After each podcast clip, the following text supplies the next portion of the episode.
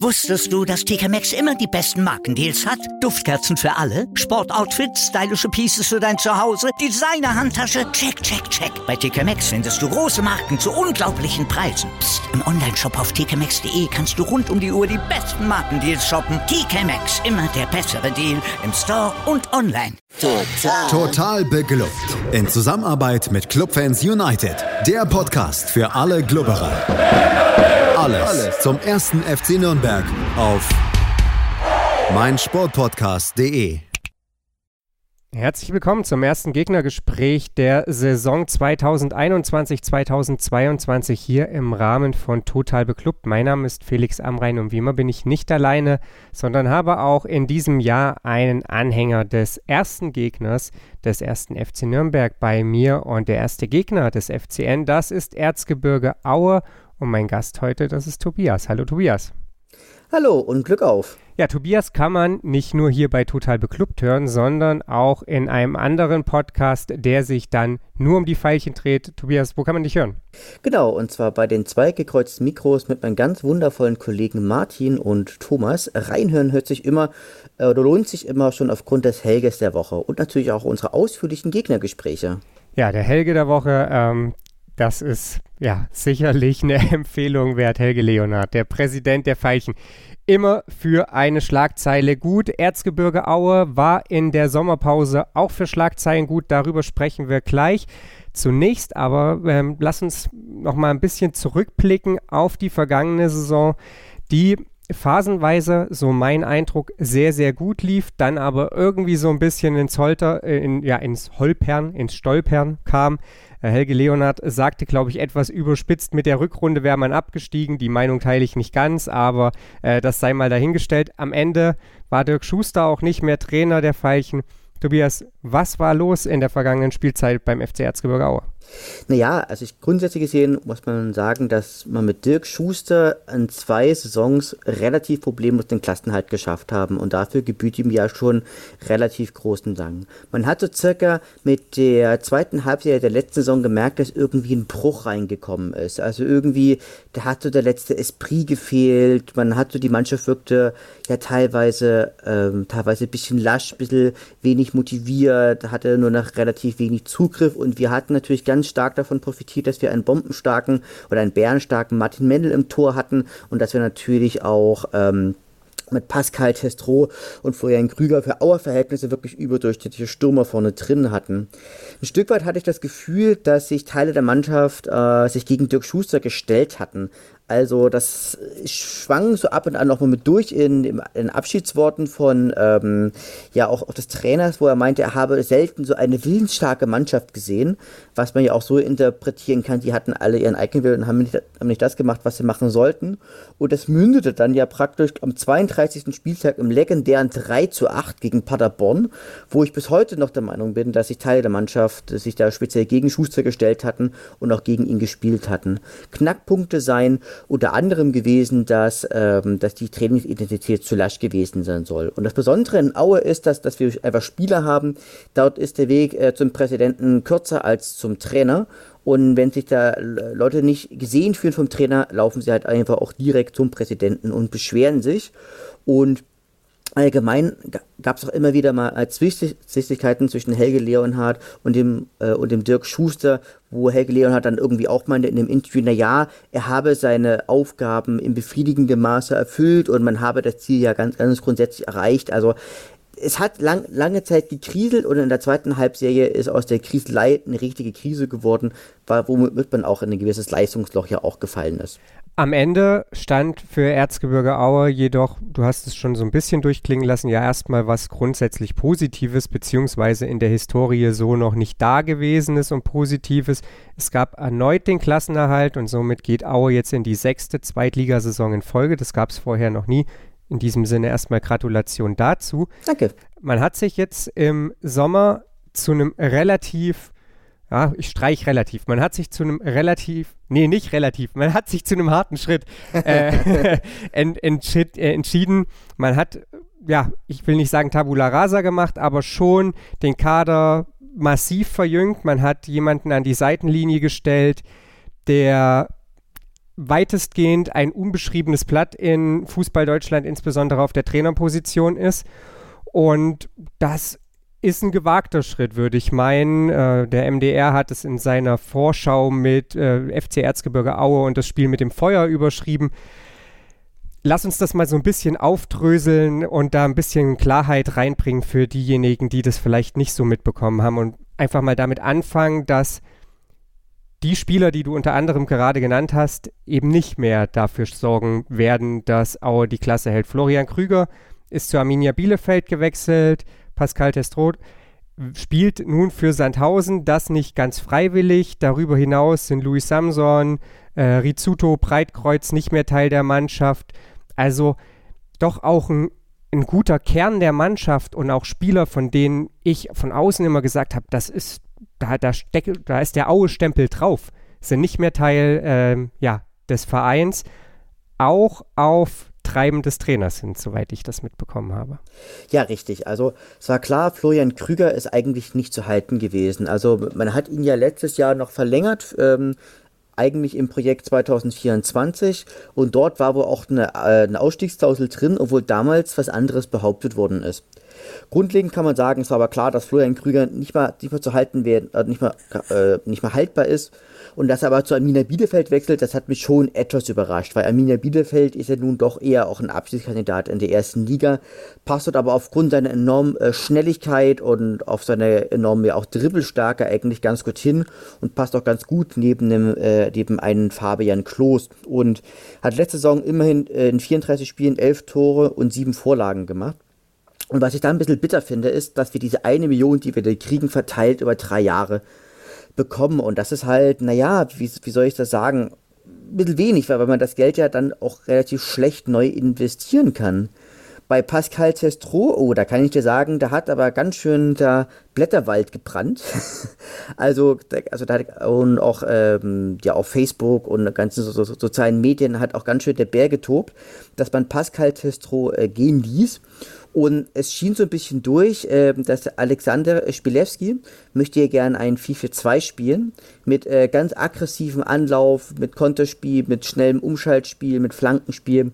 Und da hat ihm auch gesagt, naja, hier, Paco, du hast ja hier schon so deine Rolle, aber Stammspieler wirst du wahrscheinlich nie mehr sein, weil du einfach zu langsam bist. Und äh, Pascal Testro ist, das war ja auch schon in Dresden so, es ist ein toller Spieler. Ich mag den als Typ, aber ich glaube, das ist ein Spieler, der sich auch gerne ähm, ja auch gebraucht fühlt möchte. Und da hat er gesagt, okay, wenn ich das hier nie kriege, dann, äh, dann verlasse ich jetzt einfach den Verein und ist dann praktisch zum SV Sandhausen gegangen, die sich wohl sehr um ihn bemüht haben. Zwischen den Zeilen schien auch durch, dass er wohl auch ein recht teurer Spieler ist. Und dass man da vermutlich auch gesagt hat, hm, man muss sich wohl wahrscheinlich ein bisschen, man muss sich wahrscheinlich auch von teuren Spielern trennen. Und wir brauchen bloß Spieler, die hier, die sich ja ganz doll erst mit dem Verein identifizieren und die auch relativ äh, auch dafür relativ preiswert sind, weil Aue hat ja immer, hat das eine anderthalb Saison ohne Fans gespielt und in Aue ist finanziell immer alles, äh, alles sehr auf, auf, Kante genäht. Insofern hat man jetzt mit dem, ähm, hat man ja auch mit Sandhausen jetzt einen unmittelbaren äh, Abstiegskandidaten halt auch mit verstärkt, was ich echt mega bitter finde. Denn immerhin hat, hat der äh, Pascal Testro in 99 Spielen 37 Tore und 19 Vorlagen gemacht. Also das ist schon, also ich finde, ich finde es wirklich bitter und ich verstehe es ehrlich gesagt auch nicht. Für Louis Samson würde ich einfach sagen, der ist glaube ich einfach ja, zu langsam für die, für, für, für die zweite Liga. Ich glaube, der passt ganz gut zum Hallischen FC in die dritte Liga. Bei Calogero Rizzuto, der hatte auch seine, seine besten Zeiten, hat aber die letzten Saisons immer abgebaut. Bei wem ich es echt gar nicht nachvollziehen kann, das ist Steve Breitkreuz, denn der ist natürlich zu Jan N. Regensburg gegangen und für mich ist das eigentlich ein überdurchschnittlicher Zweitligaspieler, der wirklich pressingresistent ist, der ein Spiel eröffnen kann der und der einigermaßen Kopfball und, und Zweikampf stark ist. Also insofern ist es tatsächlich wirklich ein ganz, ganz schönes Spiel mit dem Feuer. Ja, du hast es angesprochen, man stärkt auf jeden Fall auch die Konkurrenz, eben Sandhausen, Regensburg, Rostock, sofern Rizzuto da dann eine Rolle spielen wird.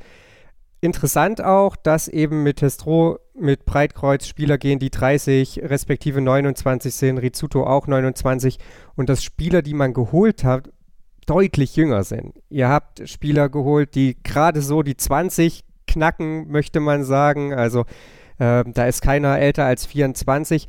Die Altersstruktur im Kader hat sich dadurch massiv verändert. Das ist auch immer so ein Thema in den letzten Jahren gewesen, dass das irgendwann in Aue mal kommen muss. Jetzt kommt es relativ ja, abrupt. Ähm, nichtsdestotrotz bleibt bei mir so ein bisschen der Eindruck hängen, dass man im Sturm jetzt ein Loch geschaffen hat, das so glaube ich, schwierig zu füllen ist. Ich weiß nicht, ob du das auch so siehst. Man hat ähm, mit Nikolas Kühn und mit Omar Siaric äh, zwei ganz, ganz junge Spieler aus der dritten Liga geholt, von Türkgücü bzw. Bayern 2, 19 und 21 sind die.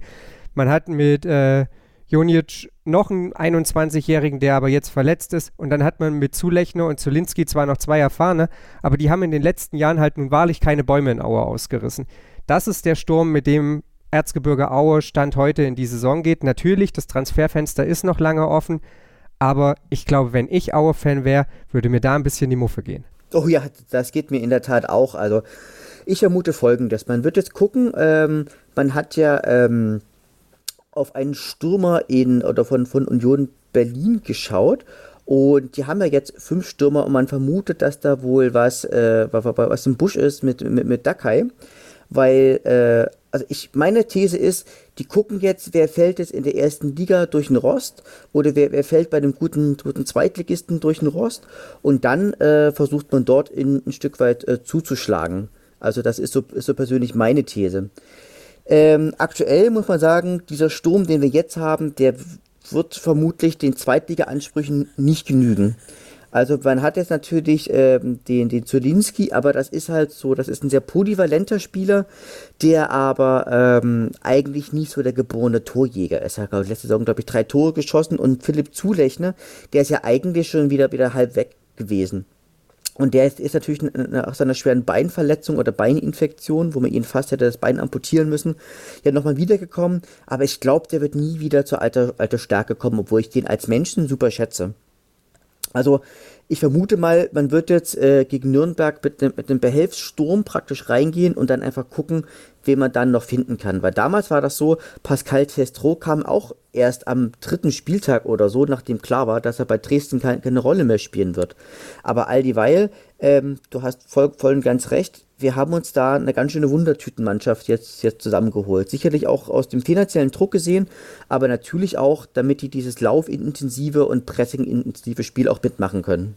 Ja, lass uns über diese Art und Weise zu spielen sprechen. Eine Anmerkung kurz vorher noch.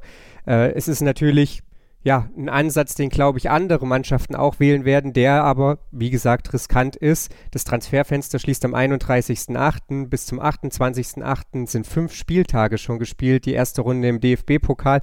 Äh, da ist auch einfach schon ein gutes Stück Saison weg und im Zweifelsfall eben auch ein guter Batzen Punkte. Aber das ist ein anderes Thema. Wir sprechen über das, was definitiv da ist und das ist wir haben es schon gesagt, ein neuer Trainer und du hast ihn auch schon angesprochen. Alexei Spilewski heißt er, ist 33 Jahre jung, hat ja ein bisschen RB-DNA, ein bisschen Sonnenhof Groß Asbach in seiner Vita stehen, äh, war Cheftrainer ähm, im Ausland schon und ist jetzt ja in Deutschland an der Seitenlinie das erste Mal in oberster Funktion tätig und hat, glaube ich, nicht weniger vor, als den Verein und seine Spielweise ja, von Grund auf auf links zu krempeln, oder?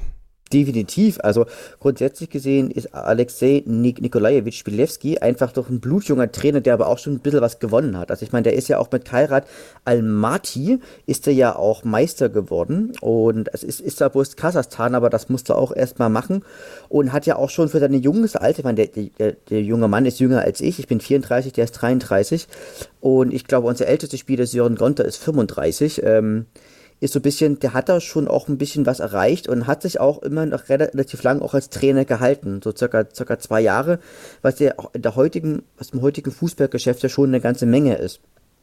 Ähm, und hat insgesamt, glaube ich, auch einen Punkteschnitt von äh, ja, von, von so circa 1,8, was ja auch super ist. Und er steht ja eigentlich für schnelles Umschaltspiel, für Pressing und für ansehnliches Offensivfußball, was natürlich eine 180-Grad-Drehung zu, zu Dirk Schuster ist, der immer gesagt hat, hinten Beton anrühren und vorne könnte wilde Maus spielen ist er eher so, dass er sagt, so wir laufen aktiv an, wir machen Offensivpressing, wir spielen in einem schönen 4-4-2 oder in einem, einem 4-3-3.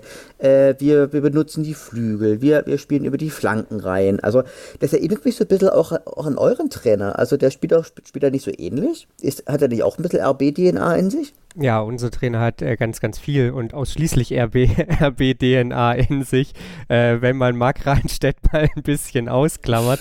Ja, natürlich. Also das, dieses RB-Gen, das, das man versucht dann in den Verein zu tragen, das ist sicherlich auch eine, eine Intention von Robert Klaus gewesen. Aber und genau deswegen äh, habe ich so ein bisschen das Gefühl, dass das ein, ein, gewagtes oder ein großes, ein großes Projekt einfach ist.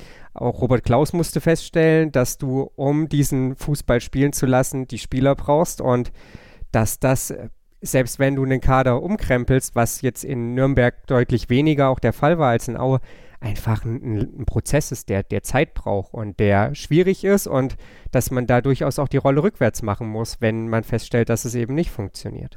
Ich erinnere mich da ein bisschen auch an äh, Thomas Letsch, der ja auch von RB ja kam, also glaube ich auch von, oder beziehungsweise aus diesem riesigen RB-Universum.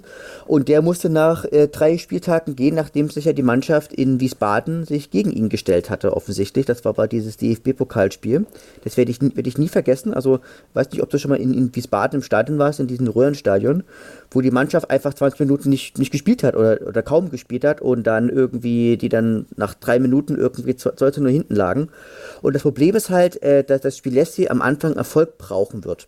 Er wird Erfolg brauchen und er wird die Rückendeckung auch vom, auch vom Präsidenten brauchen. Und der Erzgebirgler, so, ger so gerne ich ihn habe, der ist ja auch neuen Sachen nicht immer so, wie soll ich das sagen, so aufgeschlossen gegenüber eingestellt. Und wenn der keinen Erfolg hat dann, und jetzt dann auch mal Pascal Testro rausgehauen hat, der wird, könnte es durchaus sein, dass relativ schnell auch, auch, ein, auch aus seinem Stühlchen gesägt werden wird. Und Fakt ist, ist natürlich auch, was wir wollen, ist ja eigentlich technisch guter Fußball, aber wie du schon richtig sagte, dazu braucht man eben halt auch, auch die Fußballer. Und wir haben jetzt ganz, ganz viele Jugendspieler, also auch gerade so Barilla oder äh, Mesugo M oder Kühn, die das halt grundsätzlich spielen können, die aber sich auch in diesem Mannschaftsgefüge sich auch erstmal durch, durchsetzen müssen. Also es ist tatsächlich, also entweder es ist so Tod oder Gladiolen. Also entweder du scheiterst erbärmlich oder du wirst am Ende der große Held sein. Ist es am Ende schon einfach ein Erfolg, wenn man hier alles auf links dreht und trotzdem die Klasse hält? Auf jeden Fall. Also ich sage, also ich habe mich da jetzt viel mit Aue-Fans drüber unterhalten und die sagen, naja, bei Aue musst du aber dann mal einberechnen, dass du halt absteigst und nach so einem großen Umbruch ähm, kann es durchaus sein, dass du absteigst. Und Aue hat Umbrüche, obwohl das, das stimmt ja auch nicht. Also diese Abstiegssaison äh, in der dritten Liga sozusagen war ja auch, auch die Mannschaft komplett neu. Und da war es aber so, dass die halt fehlende Klasse über Mentalität, äh, Kampfgeist und Teamgeist ja praktisch kompensiert haben. Und das wird auch diese Saison einfach, einfach der Fall sein. Aber wenn Aue die Klasse hält, ist das der maximale Erfolg aus meiner Sicht. Dann darf man gespannt sein, ob das am Ende so kommen wird wie gesagt, äh, wir haben das jetzt mehrfach betont, Aue spielt mit dem Feuer und relativ, ja, setzt relativ viel auf eine Karte. Wenn es erfolgreich wird, dann hat man, glaube ich, sehr, sehr viel gewonnen. Nicht nur den, den Klassenerhalt, sondern Kader verjüngt, Spielweise äh, erneuert, etabliert, attraktiver gemacht, hoffentlich. Und ähm, dann ja, werden im, Hin im Nachhinein natürlich alle sagen, klar, klasse gemacht. Wenn es schief geht, dann ja, darf man gespannt sein, wie lange Spilewski da auf seinem Stuhl sitzen wird. Äh, du hast es angesprochen. So ganz ruhig ist es im Erzgebirge auch eher selten. ja, in der Tat, aber ich hoffe, es kommt jetzt in den nächsten Spielen noch, irgend, noch irgendein Stürmer, wie gesagt, den, den, den von Union Berlin. Ähm, den würde ich, würd ich glaube ich, ganz, gut finden. Ich glaube, Dakai heißt der. Ähm, und das wäre, glaube ich, auch einer, das, das ist so ein schneller Stürmer, das ist so ein Konterstürmer, der auch mal einfach steil, steil gehen kann und auch mal, auch mal einen Kopfball gewinnen kann. Also da wäre ich eigentlich wirklich guter Dinge. Also ich denke, am Ende werden wir bis zum Ende um die Klasse kämpfen. Wir werden wieder sehr viele Herztropfen brauchen. Und wenn es ich mein Bauchgefühl sagt Relegation. Ja, wir dürfen gespannt sein, ob es so kommt und vor allem, wo Dynamo Dresden dann am Ende im Vergleich steht. Das ist ja in dieser Saison durchaus wieder wichtig für Erzgebirge Aue. Ich bedanke mich auf jeden Fall bei dir, Tobias, für deine Zeit und ansonsten würde ich das jetzt abmoderieren, aber wir haben in dieser Saison ein kleines Special für euch im Gegnergespräch versteckt, weswegen es sich noch ein bisschen mehr lohnt, bis zum Ende dran zu bleiben. Und zwar präsentieren wir euch zu jedem Gegner ein besonderes Spiel aus der Vergangenheit. Vor dieser Partie schien die Welt noch in Ordnung. Platz 6 nach neun Spielen in der ersten Zweitligasaison nach dem Bundesliga-Abstieg. Der Klub war seit sechs Spielen ungeschlagen, darunter zwar vier Unentschieden, aber die Nürnberger blickten zu diesem Zeitpunkt verhalten nach oben, in Richtung der Aufstiegsränge. Lass uns heute einen genaueren Blick auf die Hinrundenpartie der Saison 1920 gegen Erzgebirge Aue werfen.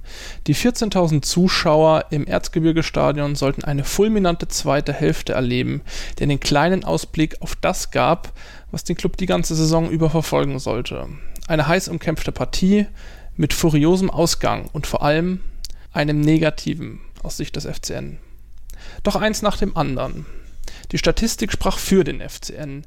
In bis dahin acht Zweitligabegegnungen mit dem FC Erzgebirge Aue konnten die Nürnberger sechsmal als Sieger vom Platz gehen. Einmal entschieden die Auer das Duell für sich, einmal wurden die Punkte geteilt.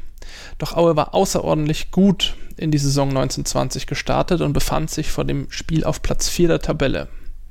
In der ersten Halbzeit waren die Nürnberger mit zwei Treffern das auffälligere Team. Zwar landeten diese nicht im Tor, sondern nur an der Latte, doch Aue kam hingegen nur einmal gefährlich vor den Nürnberger Kasten. Nach dem Wechsel zeichnete sich eins der verrücktesten Zweitligaspiele dieser Spielzeit ab. Eingeleitet wurde dies durch den zweiten Saisontreffer von Michael Frey, der nach Ballgewinn und erfolgreicher Hereingabe von Handwerker das 1 zu 0 erzielte. Kurze Zeit später zappelte das Leder erneut im Auertor, doch der Schütze Behrens stand im Abseits. Wie so oft in dieser Spielzeit hielt die Nürnberger Führung nicht lange. Sörensen klärte den Schuss von Hochscheid, der davor drei Nürnberger austanzte, hinter dem geschlagenen Martinia als letzter Mann mit dem Arm. Die Folge? Platzverweis. Nazarov ließ sich die Chance nicht nehmen und verwandelte den Elfmeter sicher. Geschwächt durch die rote Karte und verunsichert durch den Ausgleich ließ sich der FCN die Kontrolle über das Spiel abnehmen. Und in der 75. Minute war es erneut Hochscheid, der mit einem wunderschönen Schuss aus der Drehung Aue in Führung schoss.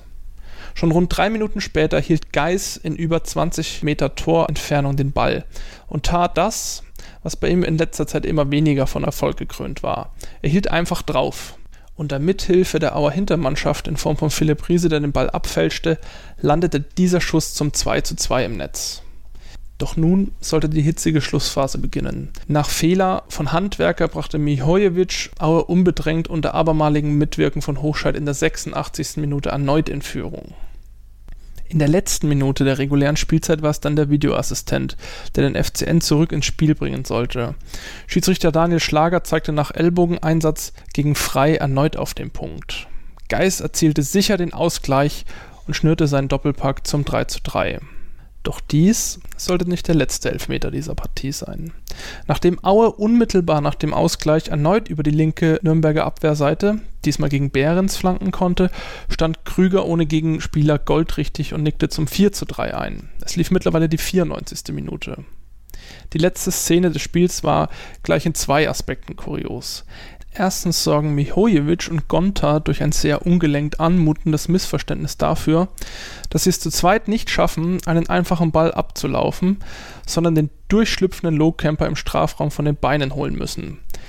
Zweitens tritt dann, statt dem zuvor vom Punkt erfolgreichen Geist, der Schweizer Michael Frei zum Elfmeter an, der den Schuss zwar platziert schießt, aber dennoch an Mendel scheitert. Nach 100 Minuten ist Schluss in Aue. Die Sachsen feiern ihren zweiten Sieg gegen den FCN überhaupt und sichern sich Platz 4. Am Ende der Saison sollte Aue auf einem sehr guten siebten Rang einlaufen. Für den FCN hingegen zeichnete sich eine unerbittliche Reise in den Tabellenkeller ab. Platz 16 am Ende der Saison. Relegation gegen den FC Ingolstadt. Der Rest ist Geschichte, genau wie dieses Spiel. Max Rossmehl hat euch deinen ersten Klassiker hier im Gegnergespräch präsentiert und dabei ein Spiel ausgesucht, das mir noch heute graue Haare bereitet, weil ich es im Stadion irgendwie nicht fassen konnte damals. 4 zu 3 ging es aus für Erzgebirge Aue, ihr habt es gerade eben gehört. Mal schauen, ob es am Sonntag genauso spektakulär wird, wenn der erste FC Nürnberg in die neue Saison startet. Und wenn ihr den Klassiker-Moment gut gefunden habt oder wenn ihr sonstige Anregungen habt, dann lasst es uns wissen. Kontaktiert uns auf Twitter, Facebook oder Instagram. Überall da findet ihr total beklubbt. Und ansonsten, ja, Schaltet natürlich auch nächste Woche wieder ein zum Gegnergespräch bzw. zur Analyse des ersten Saisonspiels. Dann mit Markus Schulz hier auf meinsportpodcast.de. Wusstest du, dass TK Maxx immer die besten Markendeals hat? Duftkerzen für alle, Sportoutfits, stylische Pieces für dein Zuhause, Designer-Handtasche, check, check, check. Bei TK Maxx findest du große Marken zu unglaublichen Preisen. Psst. im Onlineshop auf tkmaxx.de kannst du rund um die Uhr die besten Markendeals shoppen. TK Maxx, immer der bessere Deal im Store und online. Total. Total beglückt. In Zusammenarbeit mit Clubfans United. Der Podcast für alle Glubberer. Alles, Alles zum ersten FC Nürnberg auf meinsportpodcast.de.